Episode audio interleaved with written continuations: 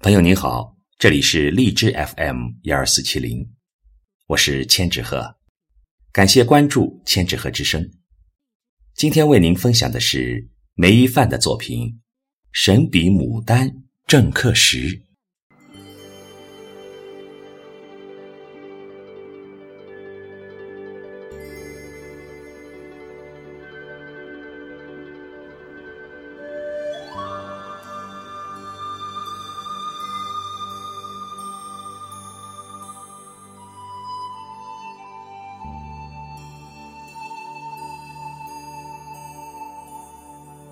唐代诗人刘禹锡在《赏牡丹》中曰：“庭前芍药妖无格，池上芙蕖净少情。唯有牡丹真国色，花开时节动京城。”意思是说，庭院中的芍药花艳丽倒是艳丽，但格调不高；池面上的荷花明净倒是明净。却缺少热忱，只有牡丹花才是真正的国色天香，是最美丽的花。当它盛开的时候，轰动了整个京城。此诗用反衬之法，烘托出牡丹的高贵品格和情韵之美，为历代赞誉牡丹之佳作。牡丹春天开花，妖艳绚丽，为花中之王，是富贵吉祥、幸福繁荣的象征。自古以来颇受人们喜爱。古人曾用“花在盈池”形容其大，用“千片赤英霞烂烂，百枝绛点灯黄黄”描述其形貌瑰丽。四月里，春暖花开，莺飞草长，正是赏牡丹的好时节。往年是去园子里赏牡丹，今年却在一些画作上欣赏了不一样的牡丹。看到这些画之前，我一直以为牡丹大多是红色系。然而，这盛世墨玉中的牡丹，却为墨色。微黄、微褐，看起来沉稳内敛、高贵典雅。画中有石，石旁有牡丹，牡丹有枝、有叶、有花。叶无数，花三两。观其叶羽状，端部圆钝呈卵形；观其花，顶端一朵，花瓣紧凑。细腻丰满，重重叠叠，肥硕艳丽。这里的艳丽是指花朵颜色绚烂多姿，难道艳丽还可以通过墨色表达出来吗？回答是也。此画虽为墨色，但是从花朵之大小形态、墨色之浓淡、干湿薄厚上。可以看出肥硕艳丽的样子。旁侧稍小的一朵，从花瓣由内而外、由深至浅的过渡中，可以看出柔弱娇媚之姿。而边上的一朵则为花蕾，花蕾似寿桃，似菡萏，花萼将花蕾轻轻托举。从整体上看。这盛世墨玉中，叶子有疏有密，花枝有高有低，色彩有明有暗，光线有强有弱。叶柄、叶脉、花朵、花萼虽为墨色，但由于用墨极妙，看起来莹洁剔透、玲珑婉儿，称之为盛世墨玉，恰如其分。另一幅题款为“真香”的牡丹图，表现形式和盛世墨玉有异曲同工之妙，名字也颇具深意。在中国古汉语中，“真”字有选拔、表彰、造就之意，那么真香，顾名思义就是最好的香。这最好的香为何等姿态呢？但见此画底色为浅灰，画面从上、中、下三个部分来欣赏。下部盘根交错，枝干苍劲，有老当益壮之气；中部为画作主体，枝丫及叶子由墨色渐渐转化为墨绿，又由墨绿。渐渐转化为嫩绿，一眼望去，三两朵粉牡丹傲然枝头，鹅黄色花蕊撑开一层层、一叠叠、一枚枚花瓣，仿佛牡丹花正在一点一点绽放。而点缀在叶子之间的三两枚花蕾，在花萼上羞答答、静悄悄、红艳艳。似一点胭脂，似眉间朱砂，似一颗芳心，咋看咋美，咋看咋惹人垂怜。最有趣的是，画作上部的几只蜜蜂，嘤嘤嗡嗡聚集一处，仿佛在商量着：你采哪朵，他采哪朵，也或久久争执不下。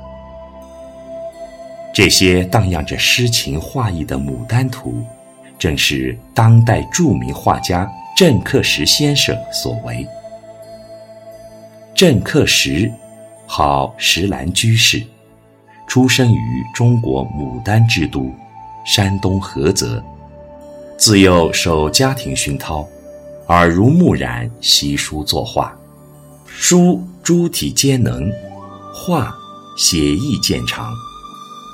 几十年来，他将长期积累的中华传统文化功底巧妙融入书画艺术中。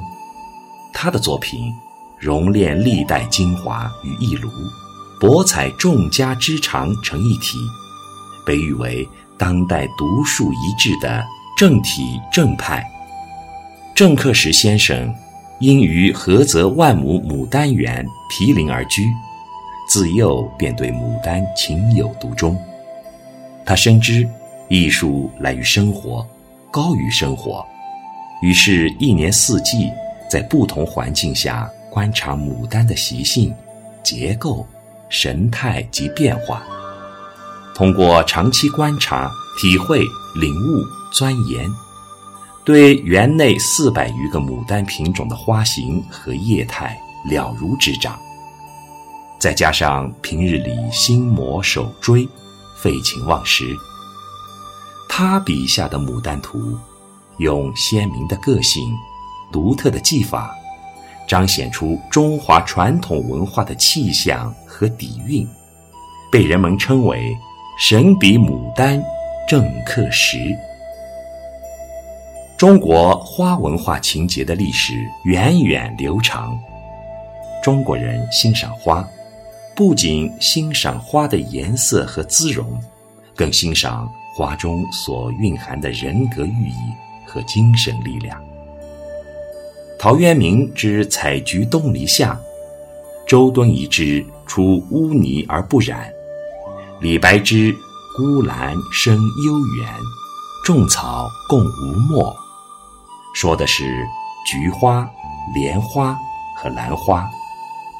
然而，我们从唐代刘禹锡“唯有牡丹真国色，花开时节动京城”，徐宁的“三条九陌花时节，万户千车看牡丹”，白居易的“绝代指西子，众芳为牡丹”中，看到了牡丹花的艳冠群芳之势。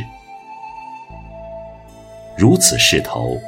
我们从郑克石先生的“天香迎富贵，富贵满堂红，花开时节动京城”及一些长卷牡丹图中略窥一二。但见这些画中之牡丹，黄似金，粉似霞，白似玉，红似火，黑似墨，绿是翡翠，紫似葡萄，大有云想衣裳花想容，春风拂槛露华浓之风姿。细细品味，但见花中有老枝，有新芽，有丹石，有雀鸟，有蜂有蝶，有色有香，有觉有味，有风有雨。风在何处呢？你看那牡丹与枝叶，亭亭袅袅往一侧微微倾斜，这不正是风吗？雨在何处呢？自然是在郑克时先生的《谷雨富贵图》中。节气是中国人的诗意生活，是中国人对季节的感知。谷雨是二十四节气中第六个节气，也是春天的最后一个节气。谷雨时节，南方地区杨花落尽子规啼，柳絮飞落杜鹃叶啼，牡丹吐蕊，樱桃红熟。可见谷雨时节，雨生百谷，万物精神，花魁牡丹最为风姿卓越。远在唐宋时期，无论古都洛阳还是巴蜀彭州，谷雨时节赴一场牡丹花会，是极其风雅之事。试想，在这万物待雨至的时节，牡丹在和风细雨中端庄秀雅、雍容华贵，玉笑珠香、娇眉秀润，是多么可爱的事情！郑克时先生的《牡丹图》，一般由主牡丹及辅助牡丹构成。主牡丹花朵硕大、饱满丰盈，与辅助牡丹相互映衬，生气活泼、灵气十足。细细观摩，有些牡丹图则举案齐眉、百花齐放、争奇斗艳、各领风骚。